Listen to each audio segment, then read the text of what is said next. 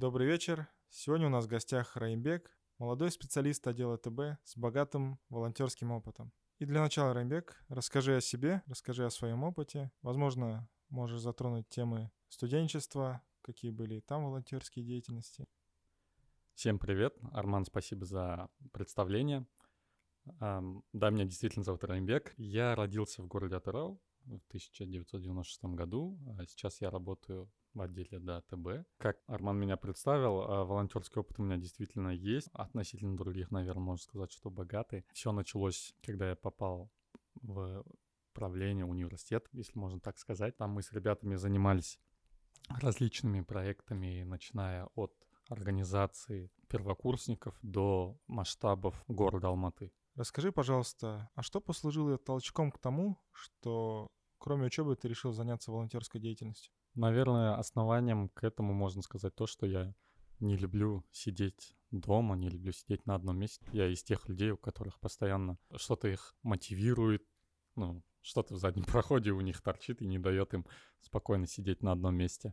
Наверное, это послужило толчком к тому, что я был волонтером все это время. Спасибо, Раймбек. Скажи, пожалуйста, про свой самый крупный проект, который ты провел в университете. Из того, что я хотел бы отметить, проект этот был больше не в университете, а во время учебы. Э, это было во время чемпионата мира по тяжелой атлетике э, в 2015 году, когда к нам съехались атлеты со всего мира, и лично я и моя команда, так как я был типа тим-лидером, мы организовывали сборную Казахстана во главе с Ильей Ильиным, и всеми прочими нашими великолепными атлетами. То есть мы их сопровождали с самого начала, с аккредитации и до выхода на подиум, так как часть команды была на стартовой площадке, скажем, выступлений, помогала атлетам теми же полотенцами, водой, там, снеками, едой, а другая часть уже готовила следующих. Было очень интересно, и эти семь дней пролетели для нас как один день. Мы практически жили и ночевали там, в этом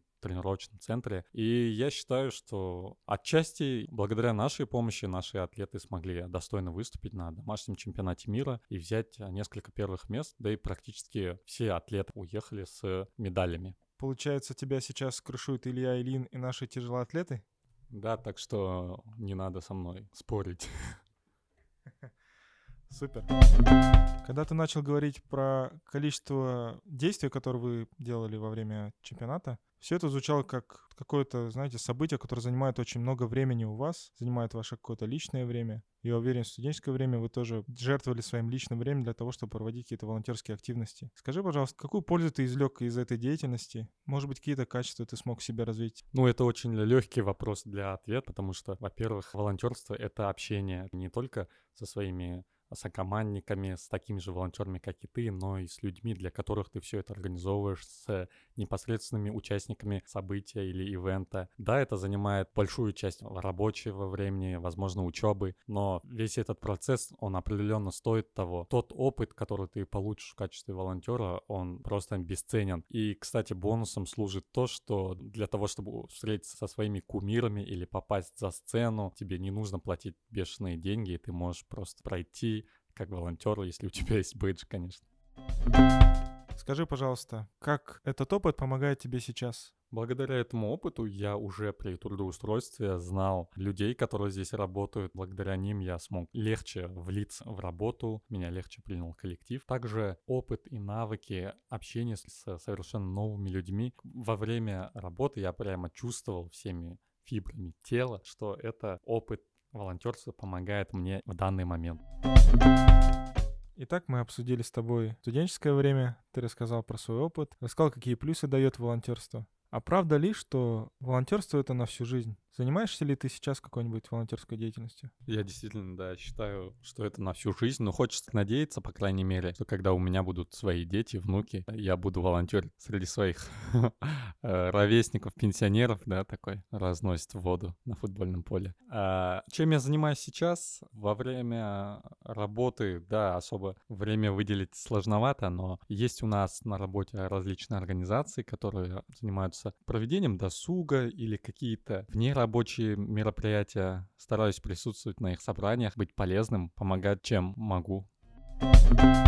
Указом президента 2020 год был объявлен годом волонтера. У нас в стране существует множество различных волонтерских организаций, в которых трудится более 50 тысяч волонтеров. Это все говорит о том, что все мы являемся частью одного большого движения, цели которых очень хорошие, так сказать, а очень позитивные. Наша цель — это улучшить наше общество, помочь нуждающимся есть ли у тебя какие-то планы на волонтерскую деятельность? Планируешь ли ты заняться в дальнейшем чем-нибудь? А, насколько мне известно, в Ватрау действует более 10 благотворительных организаций, где требуется помощь волонтеров. Да, ты прав.